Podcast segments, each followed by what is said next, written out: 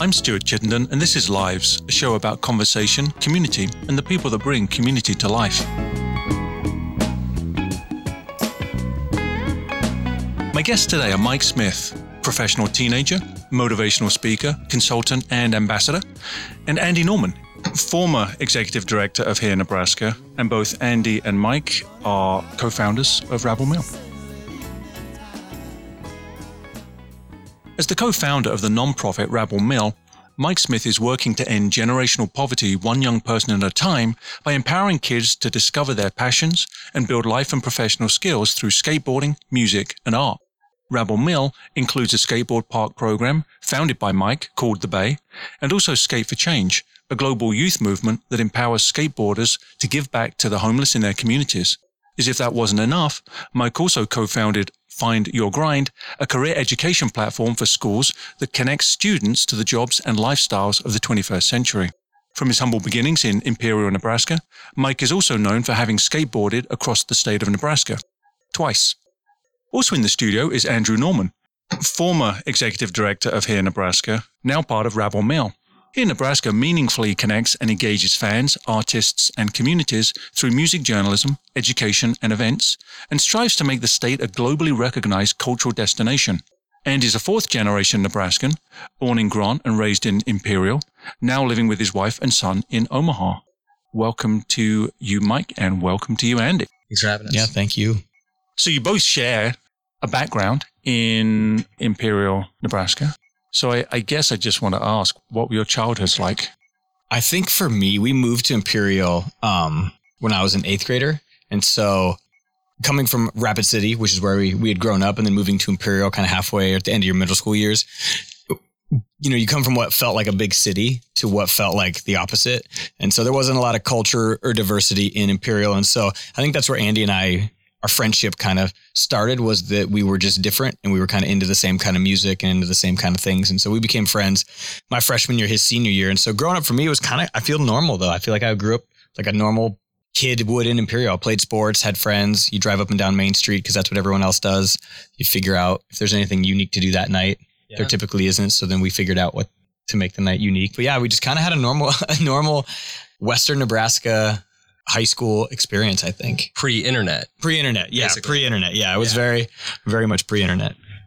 I don't know. For me, it was, it was just like very kind of Rockwellian existence, you know, like we rode our bikes all over town. Like you kind of, eh, we had a noon whistle. We had a uh, 5 p.m. whistle. You had to be home by, you know, when the 5, 5 p.m. whistle hit, you needed to scurry home. Um, no crime, no violence, like um, a lot of class divide where we were from and you know my so i was a i was a trailer park kid and that was something that was really i don't know something that was very prevalent in my existence i guess you know and like we kind of had the part of town where like the max edition where mm-hmm. like all the like kids that were really wealthy lived and but yeah, that was really the only diversity at all yeah. in our town. But that two blocks. So two blocks this way was that part of town. Two blocks that way was yeah. the other part of town. Then you're pretty much out of town. Yeah. And so it wasn't uh, it wasn't a big divide. Just maybe landmass wise, but it felt like it, it felt financially. Like yeah, it felt like a lot. Like those two blocks felt like a lot. Those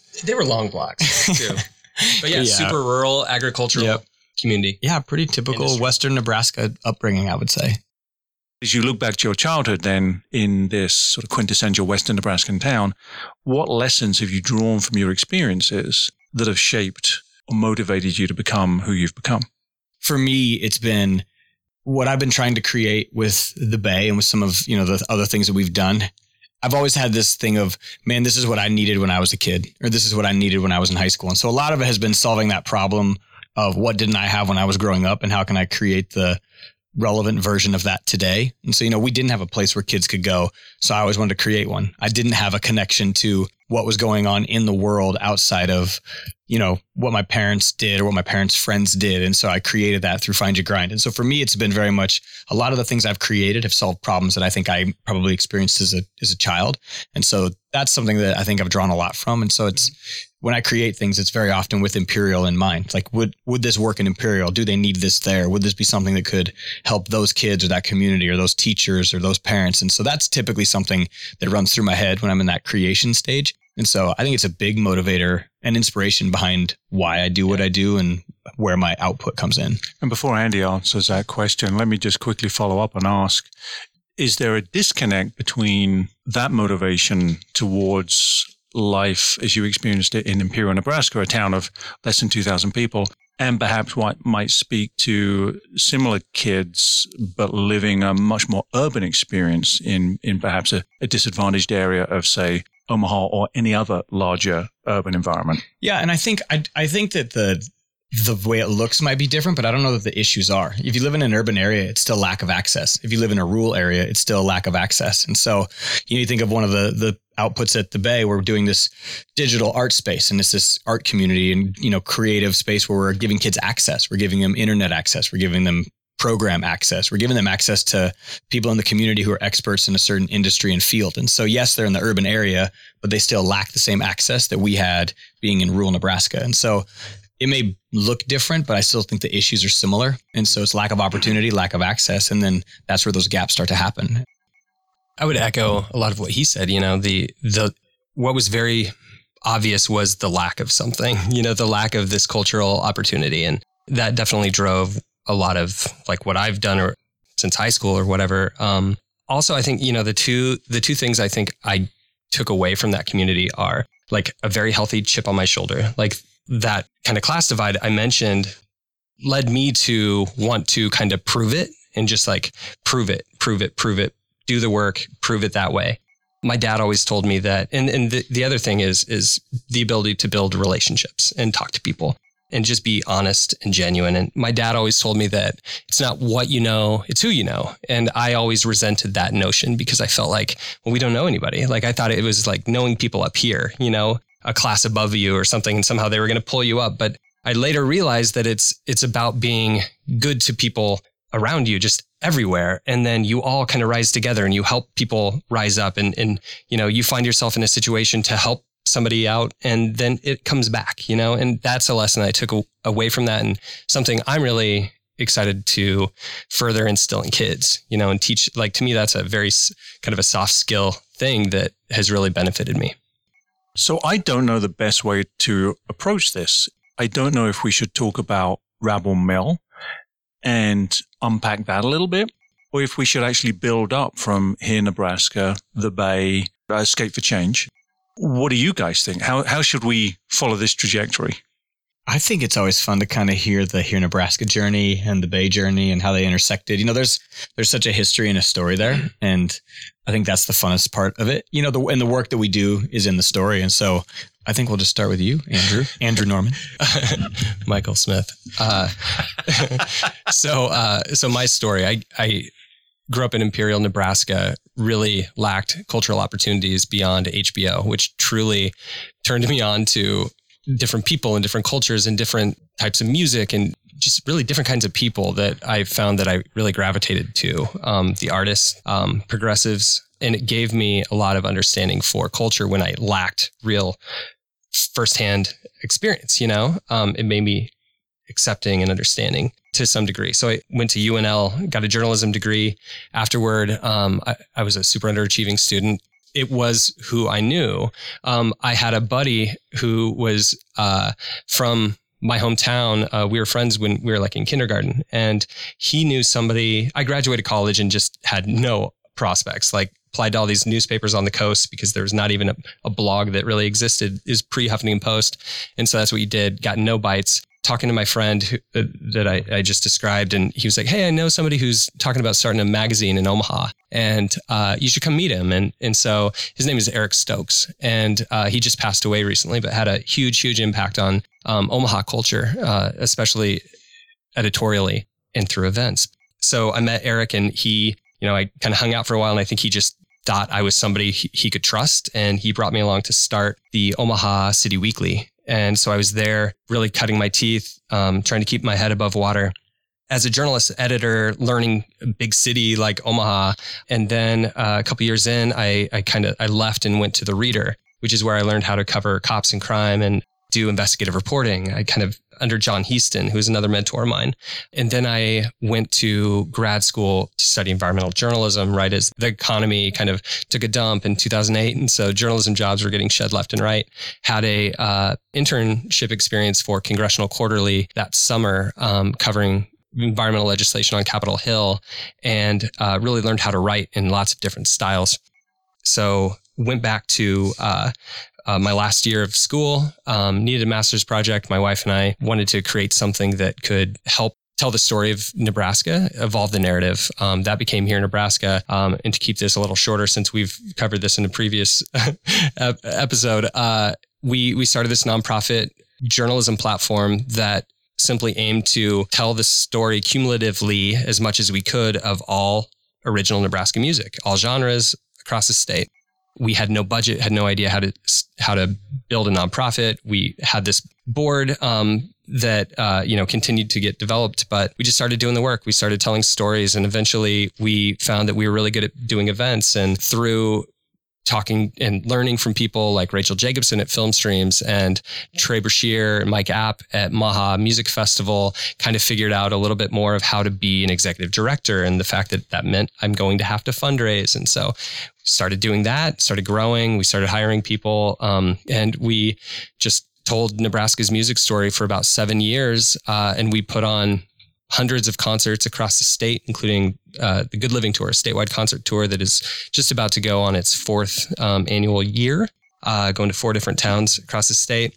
Ran Lincoln Calling Music Festival for, two years and really um, grew that just handed it off this year.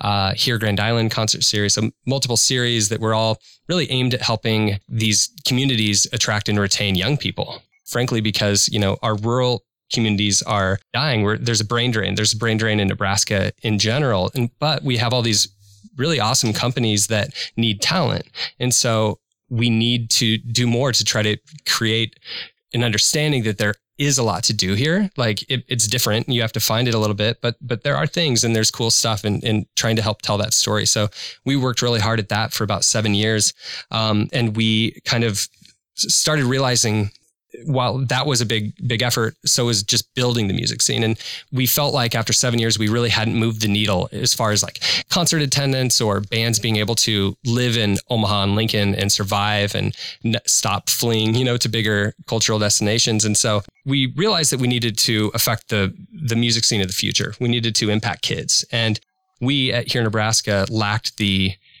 lacked the um, infrastructure really to do that. We had no capacity on our personal staff, and we also lacked the ability to gain funding enough to to add that program. So we started thinking outside the box. I started thinking. My my wife and I um, started thinking about the Bay and Mike's kind of similar trajectory, and so uh, we convene at a certain point. But I'll let him kind of catch it up.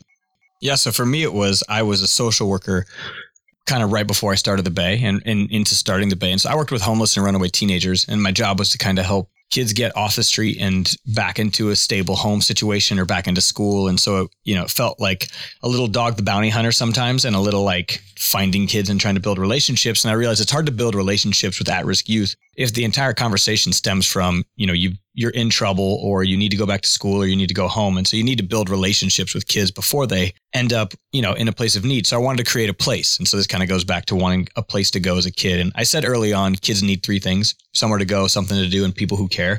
And that was really kind of a motivator for the Bay. And so I started with skateboarding and did what Andy did. And we both kind of had that same thing where I just Googled how to start a nonprofit and printed off a checklist, did everything it said, slapped together a board of directors, got some recycled ramps, built a skate park, and I put it in a mall. And I put the skate park in the mall early on because you, I, in my mind, if you start in a warehouse somewhere, people aren't going to trust it. No one's going to show up. So you need to establish that credibility in the community. So for the first 18 months, my rent check and my marketing check kind of felt like the same thing because we were very, you know, no one was getting paid. Everyone was volunteering, very DIY. We were just really DIY in the mall. And so we were constantly, you know, in trouble. Andy would volunteer and run some shifts with he and his wife back there. And it was awesome. But we like any warm body that could help, I was like, you're in. You, let's go. And so we, you know, 18 months went by and I realized there was a night that was kind of evolved the narrative for me was we got done. It was like a summer night, and I went downstairs. Mall closes at nine, so we had to close at nine. I walked downstairs, and it was like classic ten middle school, high school skateboarders just sitting in a parking lot. And I gave them the like, "Hey guys, don't get in trouble tonight." And I might as well have said, "Hey guys, don't touch the red button," because when I left, they went ahead, hit the red button, and everybody got in trouble. And so that next day, my phone's blowing up with these kids who are in trouble, and I realized, man, if I'd have just been open a couple hours later, like they were here and they wanted to be here, and we had them, but I had to close because the mall closed. And so it really opened my eyes to we need to be open later. You know, if you're a youth serving organization and you're working, you know, to help young people, you got to be open when they need you. And if you close at five o'clock on a Friday, who are you really serving? And so I was like, we got to get out. So we found a warehouse, moved into this warehouse, and I didn't change our hours. So we still opened at 10 a.m., but we were closing at, you know, midnight. And like a weekend on a Tuesday, you know, there's like 50 kids skating at noon. And I was like, man, we're killing it. This is awesome. And then I was like, oh, they all skipped school to be here though. And I was, I walked back in and I was like, everybody go back to school, like get out of here. And so we changed our hours like that day and we have summer hours and school hours now. And so we started opening a little later so kids would quit skipping school to come skate. But then that really got us thinking like, man, this is the place kids want to be. So start throwing opportunity and education and impact at a building where kids want to be and want to go. And you've got a real recipe for success and life change and serious community impact. And so we've just been adding programming that's been meant to be impactful. You know, we're one of our programs that we're really proud of is the All Access Pass, and it's evolving into something really special this year where we're giving access and opportunities to kids who are, you know, it's being distributed through the Lincoln Public School System, and they get free skate access, free concert access, free event access, access to our digital art space. And so it's really cool to see what we've, you know, been able to create as far as just connecting passion and opportunity, you know, and that's something that we're really trying to do a lot down at the Bay. But for us, the trajectory really was we opened up the skate park. And like the day after we had our grand opening, my staff, which was like all volunteers and one guy, we looked at each other and we were like, I guess let's just go keep building the rest. So we just went to the other side and just got to work and started tearing away at it and chipping away at it. And it took us years, like literal. People don't understand the process. Everybody likes to walk in and be like, wow, this place is phenomenal. And they don't see like the two or three years of people walking over, you know, not on the clock, not because they were told to, but because they believed in the vision and just like tearing out duct work, tearing out ceilings, ripping out floors, tearing down walls, like a lot of really hard work that like people just did because they believed in the vision and where we were headed. And so we opened up phase two and phase two has a venue. And like Andy's doing great things in music. We'd partnered a ton. Music was going to be a thing that I really wanted to invest in as far as like music mentoring and take the same lesson of let's get kids skating when they're young and we get an opportunity to build this community. Same thing's true with music. Same thing's true with art. And so we were really on a crash course to start either having to partner on about everything we did or it was a really cool opportunity for us to merge and you know merging two nonprofits that are different but similar and have friends who are involved and people who are very connected. And it makes it interesting from a how do we explain this to community, you know, and how do you not explain it like, you know, in the business, in the for profit world, you know, the business world, a merger and an acquisition are typically a little cutthroaty, right? Like we bought you and you don't exist. It's our name now and our HR, our people, or, you know, like there's that force of like, it's one thing. And I think Andy and I were really intentional and we tried to be really intentional about it, not being like the death of one thing or the closing of one thing, but it was really the coming together of two very like minded organizations who really believe in each other and believe in the mission. And we truly believe we're going to do way more good together than we ever could have done apart. And I'll speak from 100% selfish perspective. Like I'm having a ton of fun and it's really fun to be able to create you know we went from maybe 10 people on the bay that were w2s a year ago you know our staff now we're at 24 25 people that are on staff and it's growing quickly and our budgets have almost tripled, you know, and it's like we're really growing fast, but it's so fun to create something with one of your best friends growing up. Do you feel shaken down and out of love from drop bombs collecting dust off the thought of who you are? Are you burdened by time from clocks dark marks? Measure perspective, I let go, you still move on.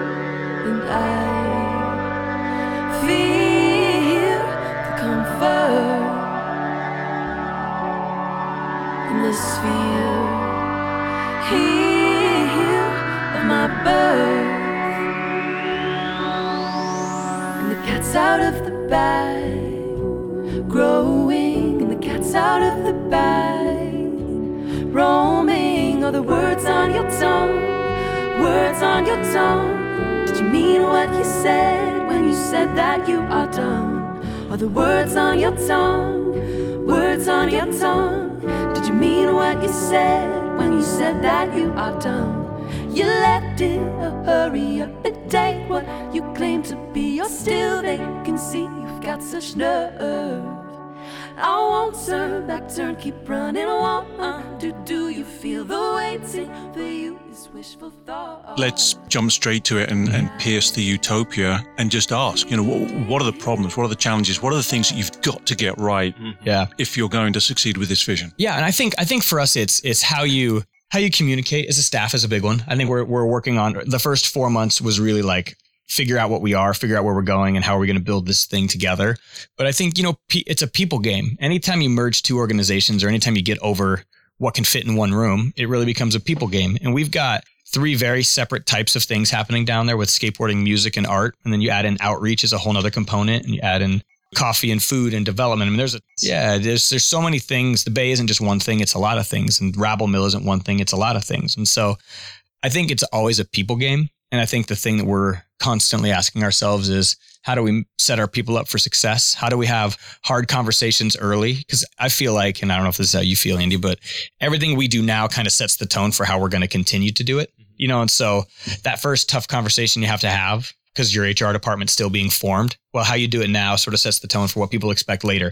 How do you handle paid time off? We're like, well, how, how do you handle paid time? Like we're developing a lot of these things together now. And so, and there was like a, there was loose, like, well, this is how Hear Nebraska does it. And there was loose, well, here's how the Bay does it. But Yeah. you're coming together and not because one was better than the other, but like really saying, well, let's create this together. And so I feel like it's going to be the next two years are going to be a lot of firsts. Like we're going to have a lot of firsts and a lot of first times either one of us have experienced this, not just as an organization, but as individuals too. And so there's a lot of firsts, which makes anything challenging.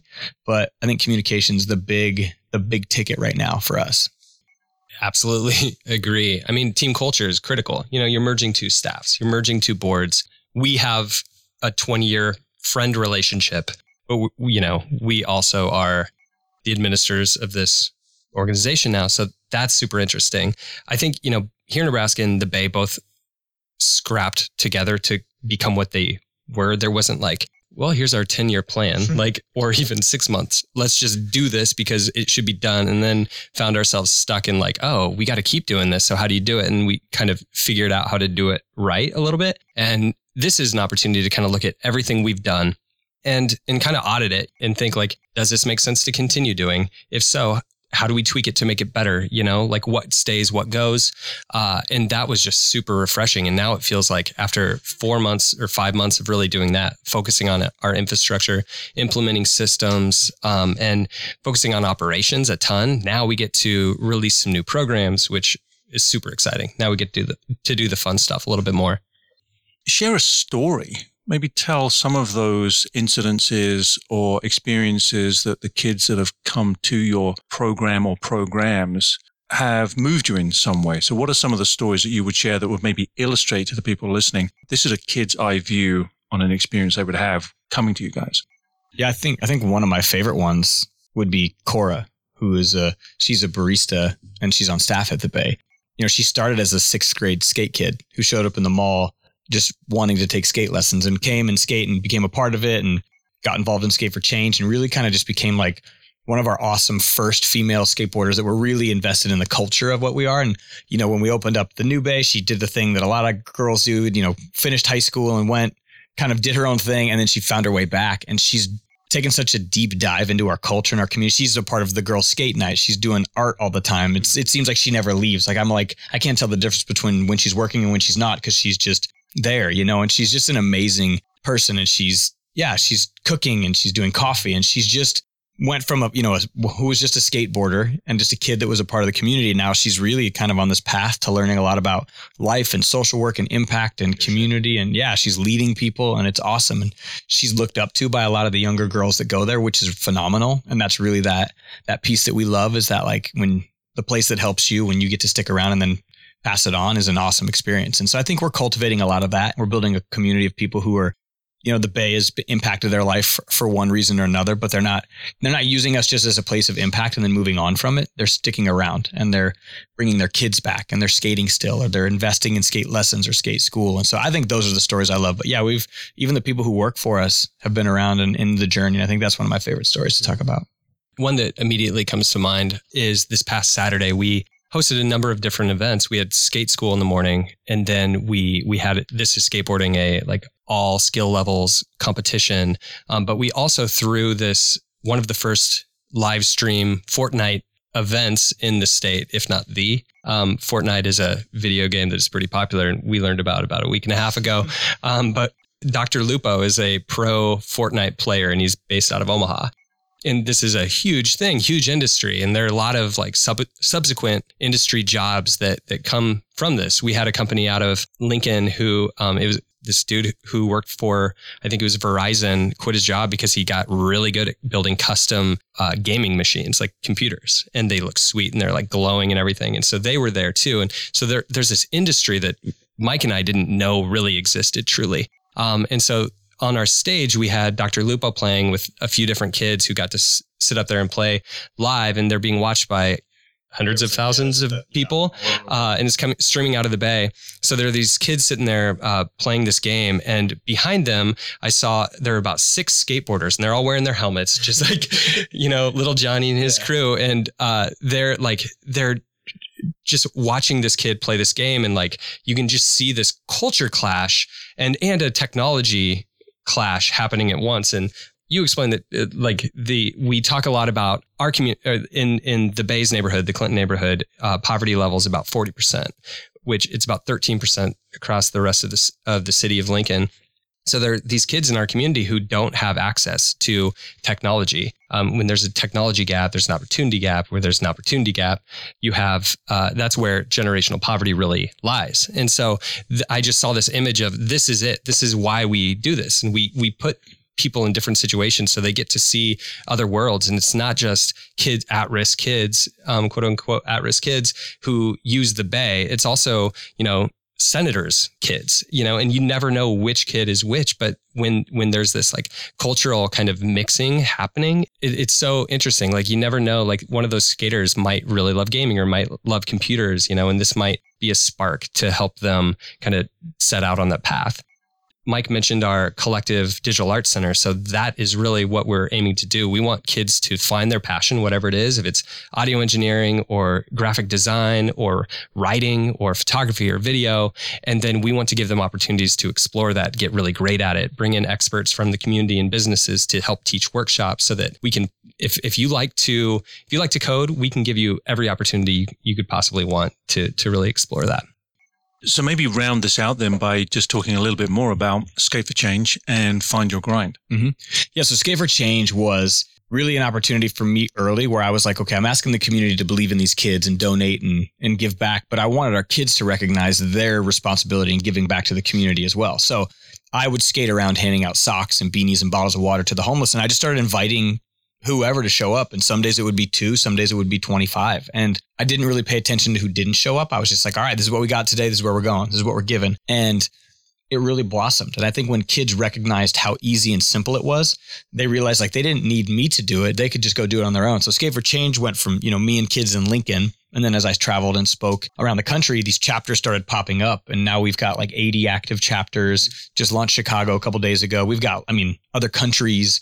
Like there's Omaha's got a chapter, you know, Lincoln's got a really strong chapter. It's it's awesome to watch kids just take that initiative and say, all right, like I can get socks and I can give them out on my own and my community needs these things. And so Skate for Change has been this really awesome extension of, hey, we were trying to create some cool programming for our kids in Lincoln. And it kind of evolved to this thing of like anybody can do this anywhere. So that's really the beauty of Skate for Change. And then Find Your Grind for me was again kind of connecting it back to some of my Nebraska imperial roots was, you know, opportunity and access to things. And so what I'm creating, what we've created with me and our kind of our partners at Find Your Grind is it's basically this just virtual space where kids get to, you know, figure out what's possible. There's a curriculum that goes with it that schools can use. So if you're a teacher and you know you teach career ed or you're teaching you know a health class or a science class or a math, math class, I'm trying to bring real world opportunities to the classroom.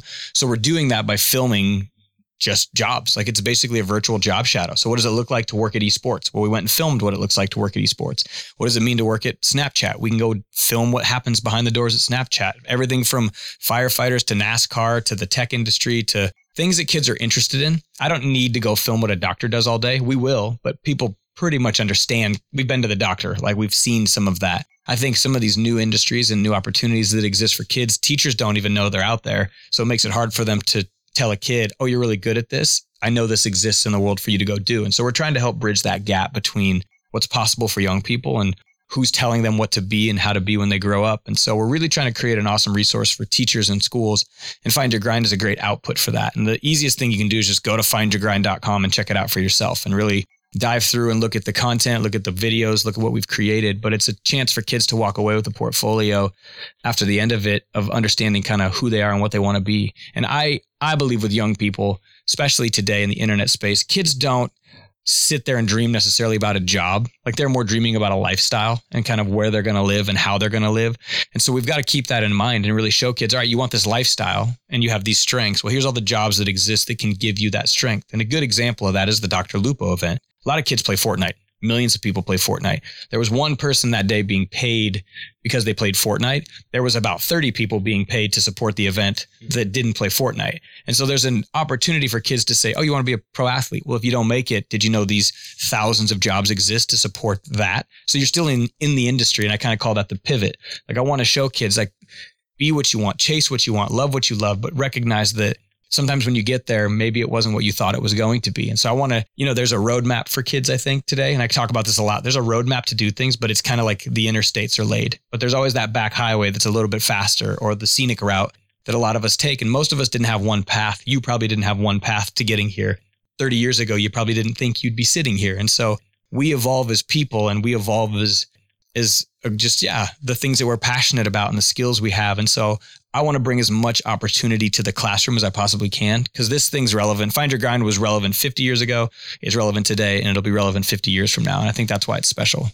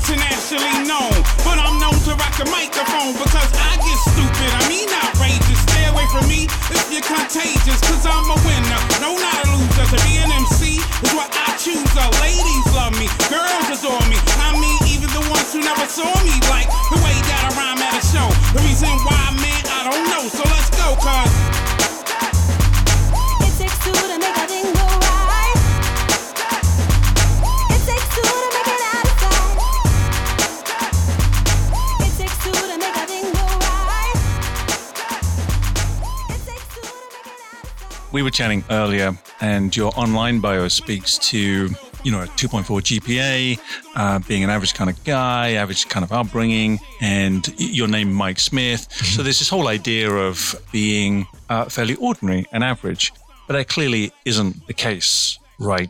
Given everything that you've been doing and the change that you've been making. So maybe speak a little bit to this idea of not being average. right? And I think most people, I think if you asked a room filled with people, they would tell you they were average. You know, it's pretty rare to walk into somebody who can sit there and say, well, I'm the best. Like I'm the best in the world of this thing. There aren't a lot of those. And so I think a lot of times we all feel average and we all feel ordinary. I just happen to be like the most average. Like my name is average, my lifestyle is average, like I just was, but I think I can be a representation for the average person out there.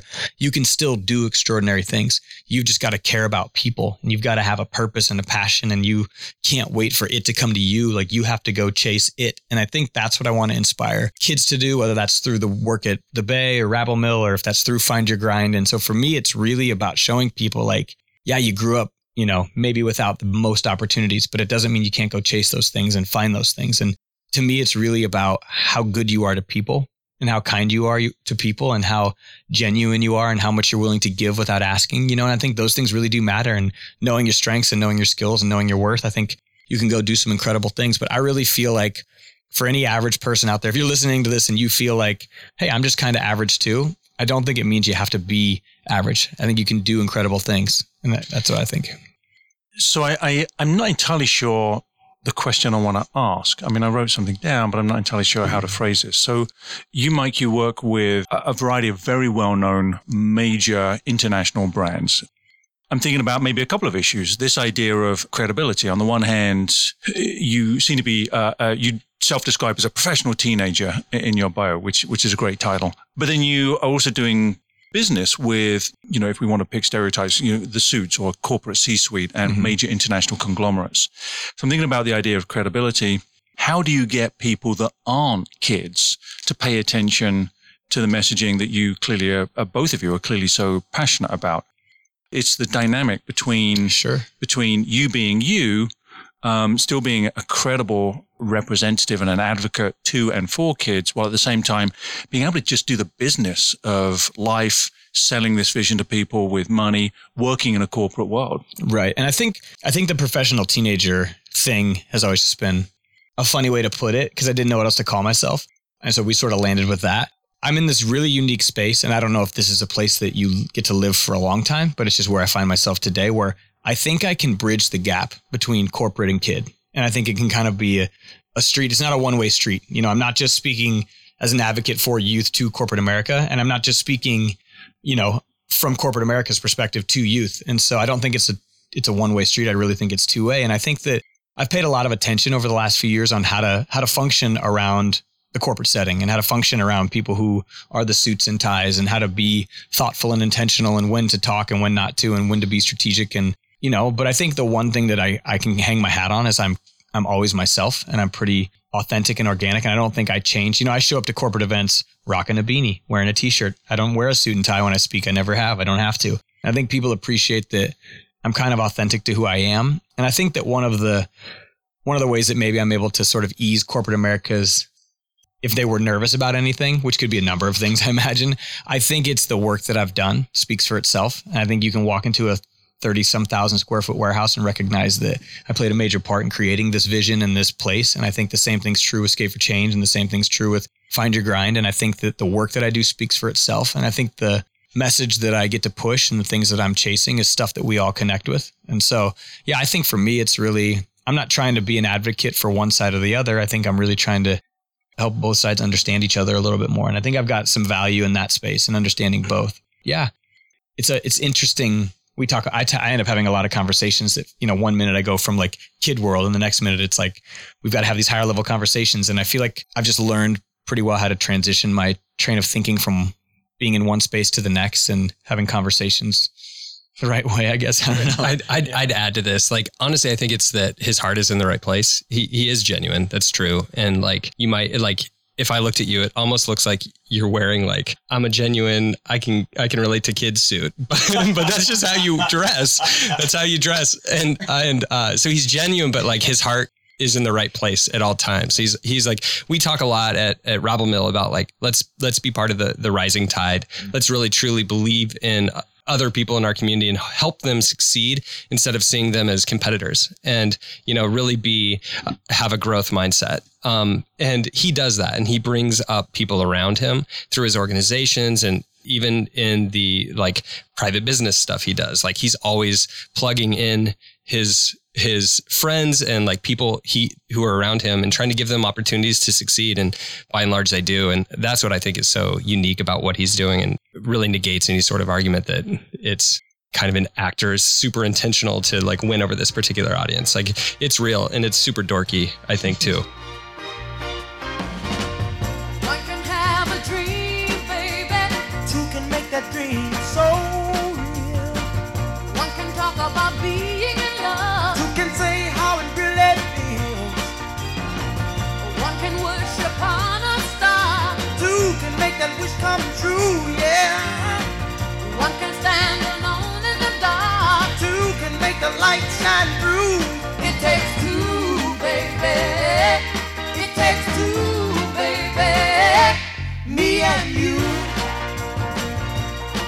take two.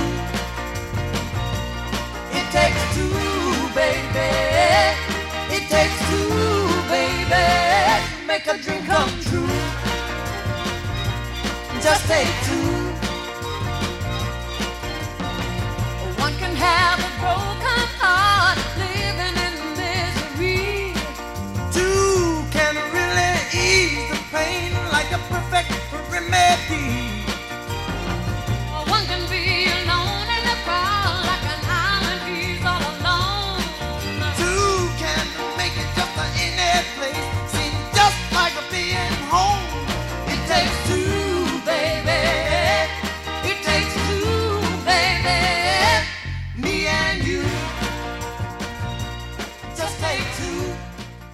So, Andy, let me pick up on something you said earlier, which was you, after seven years with Hear Nebraska, came to a realization that some of the goals you wanted to achieve possibly could not be achieved through that entity as it stood. Right. I think many people that are familiar with nonprofits will understand that as amazingly passionate and well intentioned as people involved with the running and the management and the operations of nonprofits, mm-hmm. no one wants to see their entity dissolve because it doesn't seem to be meeting its need. It's just a natural human reaction. So I want to speak to, I want to ask you about two things. One is where did that courage come from to look at where you were and realize that some of the aspirations you had couldn't be achieved Right. the way you were doing things? And how did you get your board to buy into this and to follow along Sure. with, with this, this epiphany you had? Sure. Yeah, it's a great question. Um, it it's something I think about a lot. Uh, so I think the it was a slow realization that we through our journalism, um, the journalism industry has changed. You know, from 2017 last year back to when we started in 2010. When we started in 2010, we were crushing it on Facebook. You know, like we were a lot of businesses were not doing Facebook well, and like its algorithm allowed you. It was very very generous. It allowed you to like grow real fast, and we we did. Um, and so like that helped our stories get um, widely viewed, and and over time, other like Instagram became more popular, for instance, but in, but Facebook started uh, really making you pay to get reach. You know, like so our reach went severely down. That happened. I think also just like in what's happened in the last seven years is like live stream video and like Netflix, and it's just it's hard to get people out. It was clear that we weren't moving like we had we'd intended to help musicians really grow and succeed and get to their next level through telling their story and ho- hoping that they would kind of use that to kind of like as a jumping off point and promote themselves you know, and tour more. And it just didn't work. Um, ultimately, after seven years, it was just clear that like we're not moving the needle this way. Um, the journalism is great, and from a documentation standpoint, to me, that's so so important. You know, for seven years, we documented Nebraska's cultural history musically, and uh, I hate it. That was the hardest part for me to let go, just because like I feel like it should be it should be captured for future generations. You know, and I felt like we had a, a responsibility to do that you know the events we were doing um, were were extremely fun uh, as well and doing i think they were helping bands. You know we would we really prided ourselves on paying bands well and i think everybody knew that we did and we wanted them you know and i think in a lot of cases you know they used the money we paid them to play a show in like our hometown imperial nebraska for instance to record or as a jumping off point for a tour and kind of help sustain the tour and supplement um, bad shows. So that was helpful in in some cases, but ultimately we were spreading a little resources to every original Nebraska musician in the state, whether they were really trying to get to their next level or not. And so it was clear that we could be more efficient with the resources we provided working artists, musicians. Um, and when we talked to them and we we did and we asked a lot of questions we did surveys and like what they need, they need access to touring vans, they need practice space, they need education on finance, legal, band management, band organization, these sort of infrastructure things. And we weren't built to provide those at that point. We also, uh, you know, as I mentioned, like this clear need to uh, impact the music scene five and 10 years from now and like get ahead of it, be proactive. We lacked the ability to do that on our own. We needed to pivot.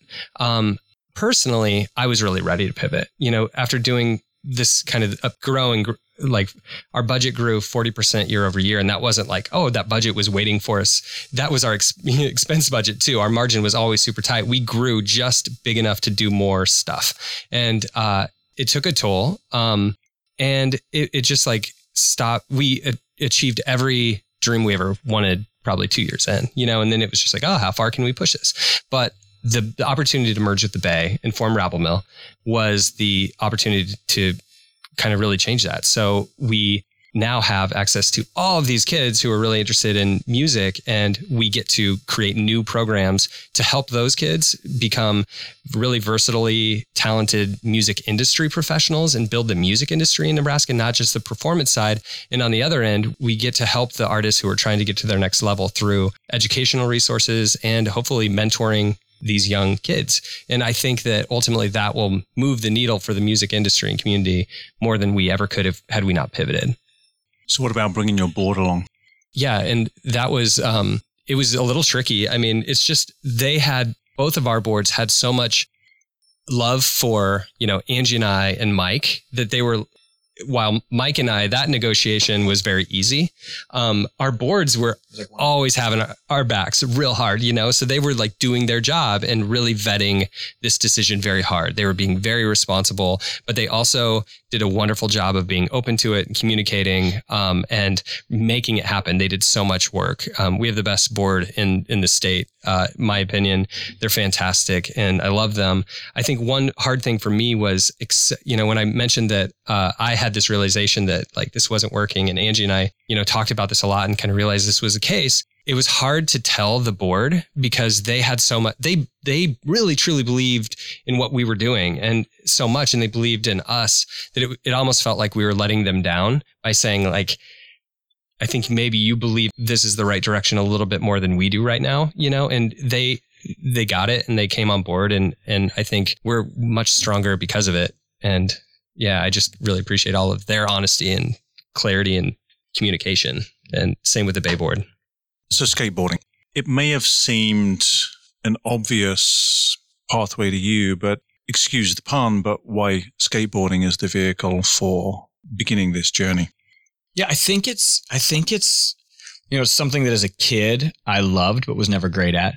And then I also think it kind of goes back to I had no access to it. You know, it was very inaccessible in western Nebraska. Like it wasn't like you know, if you grew up in the 90s and early 2000s as a skate kid in Omaha, like there's a lot of concrete. There's a lot of places to buy a skate. I mean, Walmart, if you wanted to just buy a terrible Walmart board for us, was over an hour away. You know, so like accessibility to it was something that I just didn't have and was always, you know, had skateboards, skated a lot, was never great, will never be great, never claimed to be great. And that's just part of it. But I think skateboarding was the start for me. And it was a culture and a space where there was also a lack of, you know, there wasn't anyone covering music when you guys started like this. And there was no real place that, you know, skateboarders could do their thing. And so, yeah, I think for me, it just seemed like the natural first place to start. And if you think about, you know, our mission statement early on was from the jump was skateboarding, music, and art. You know, music and art for me were could happen inside of a skate park. You can't really skate inside of a like a venue or like an art gallery. And so you needed the place first. And so skateboarding seemed like the natural start and the natural place. And I think when it comes to being an entrepreneur and starting something, I think that a lot of people try to approach it from, man, if we create something, we can make a bunch of money. If we create something, we can make a bunch of impact. But I think the right question to ask is, is this a problem I'm okay solving the rest of my life? Like, is this an industry I'm okay being a part of and trying to figure out and trying to navigate for the rest of my life? And I think that's the heart of where a lot of, especially socially driven entrepreneurs, like people who are going to create social change and social impact, you've really got to be passionate about trying to solve a problem. And I think that's what I was trying to do was solve, you know, not just the problem of giving people a place to skate, but also giving opportunities to those who skate and giving access to those who skate. And the same is true with the music industry, and the same is true with art, and the same is true with, you know, the just a lot of the different ways the Bay impacts the community and with the way Rabble Mill is impacting mul- many communities. And so I guess for me, it was skateboarding was the vehicle because it was a problem and still is a problem I'm really cool investing in for the rest of my life, trying to make as many opportunities for skateboarders and not just Nebraska. You know, our like they just built a skate. They're building a skate park in Imperial, our small little town. Like, not only did I like try multiple times and did not succeed, it was like fourth graders called Team Hot Wheels out in Imperial who like sold lemonade, sold burritos, like d- hit me up for donations. You know, like these kids got Tony Hawk Foundation on board. I mean, they did it, and like I'm not even going to sit here for a moment and take any credit for it but to be able to know that I played a tiny little role in hopefully inspiring some fourth grade kids that they could create a really cool skate thing in Imperial, Nebraska, like that's what I'm talking about. And I think the thing that makes me excited is what our kids are believing is possible now is so much greater than what they believed was possible when I first started. Like our kids truly believe they can build skate parks. Like our kids believe they can start companies and start brands and can code and can work for the like I, I love the confidence that we're giving kids because it's happening through skills and opportunities and access. Oh, and then this one, and I can't even believe I didn't bring this one up. We just launched today. We just got it like before we walked in here. We have the worst video ever taken of all time. I don't know how it's so low res, but we finally we figured it out in the iPhone era. We have the lowest res video of 2018. But we have this video of us opening a box. We created a magazine. So we have a real print publication called the Rabble Mag. And teenagers oldest person involved was like 19 minus our person who kind of helped just corral the opportunity we created a publication and we're shipping this magazine. It's a culture magazine wr- written by kids for kids about things that they were passionate about. They picked the stories they picked the cover photos you know andy was very hands off with it. Our Andrew Stellman, who's phenomenal for us, he helped corral the kids, but they mm-hmm. really, it was their output. And we created this magazine and it's this print magazine that to me is such a such a an awesome showing of what we're all about. Giving kids the cameras giving kids the pen giving kids the the opportunity to tell stories to other parts of the state. And so this magazine's going to hit you know high school libraries and any place kids are at it's going to show up there. You know it's a it's an awesome output and showing of what we've created. And so i think it's a really cool example of giving kids opportunities and then investing resources and time into making sure that those opportunities can equal marketable skills someday and you know ending generational poverty through opportunity. Like it's cool. It's a really cool thing. And the magazine and it looks cool. Like it's not it's like better than anything i get in the mail. And i get a lot of you know how you get stuff in the mail? Like this is one of those when you get it you're like who is this? What is it? Where did this come from? Like did i subscribe to this? Like it's one that you feel like you would have paid for but it's output by 15 16 17 18 year old kids and that to me is incredible. I'm excited about it. Really excited about it. So let's end with this and by, by me inviting each of you to maybe consider and reflect on what has surprised you the most in this journey and what are you hoping for for the future?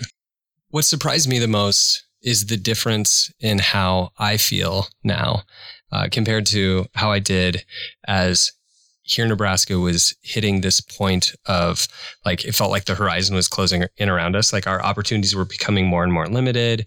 Like I felt like I feel I feel um, opportunity all around me. Like I feel like our scope now frankly, as a nonprofit, allows us to do so much and impact so many communities and be able to really dive in and think, you know, how can we make Lincoln skateboarding culture amazing? And how can we do that in music? And how can we do that with digital arts? And which community partners can we bring into our space to make to build more relationships? That and and I I just don't see that closing. Um, what what I really hope for it is is really to to see our vision to build the next one in Omaha and build a Bay Omaha. Um, that's something we is definitely um, an ambition of ours, and you know we've definitely talked to a lot of people in Omaha who would love to see that happen, and so um, that's exciting to think about. And then you know who knows who knows where after that. That that is extremely exciting to me. I think we've all we've all had to go to work and there's that feeling of like all right I got to do this today like I got to get up and I got to go today and I think the thing that's been so surprising to me is it's it's hard and it's difficult and it's sometimes it's terrifying and it's not always fun but it hasn't become work yet you know like it's like a I wouldn't want to do anything else. Like it's hard to even go on vacation, you know, like it's hard to just shut it off because I love this so much. And so I think I love that we've created a thing that and I think maybe this was kind of something I didn't think about early was we're creating opportunities like a job for people who work with us mm-hmm. where it's like their dream job. Like people are getting jobs and they're like, this is kind of all I've ever wanted. And it's like, well, we created that. And so I think that to me is, was maybe a little surprising and just how much people believe in this and love this and care about it. Cause you know, when you care about something, we all have our passion. It could be a million things, but your passion is your passion. But when that aligns with so many awesome people and that gets to be your passions together, like the joy and the excitement and the fun of it is something that is contagious. And I think that's what's happening with Rabble Mill is there's a very contagious piece to I'm young, I'm a creative, I want to make a difference, I want to change my community, and I believe in music, skateboarding, art. Like that's a contagious thing. And I think we're creating something really sticky and it's so fun and I love it. And yeah, it hasn't become work yet, which I think is the part that I'm really excited about too.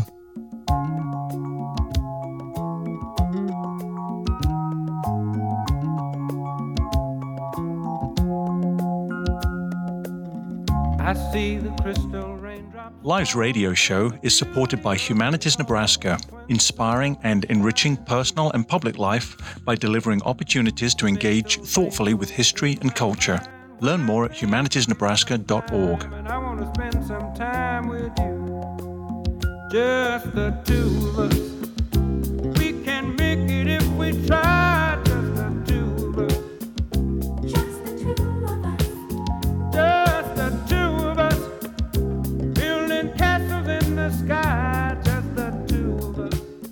I've been in conversation with Mike Smith and Andy Norman. Thank you both for being on the show. Mm-hmm. Thanks for having us. Yeah, thank you.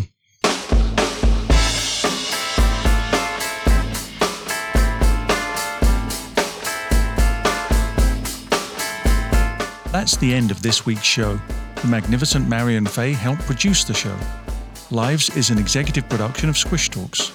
I'm your host, Stuart Chittenden. Join me next week for more community, conversation, and the people that bring community to life.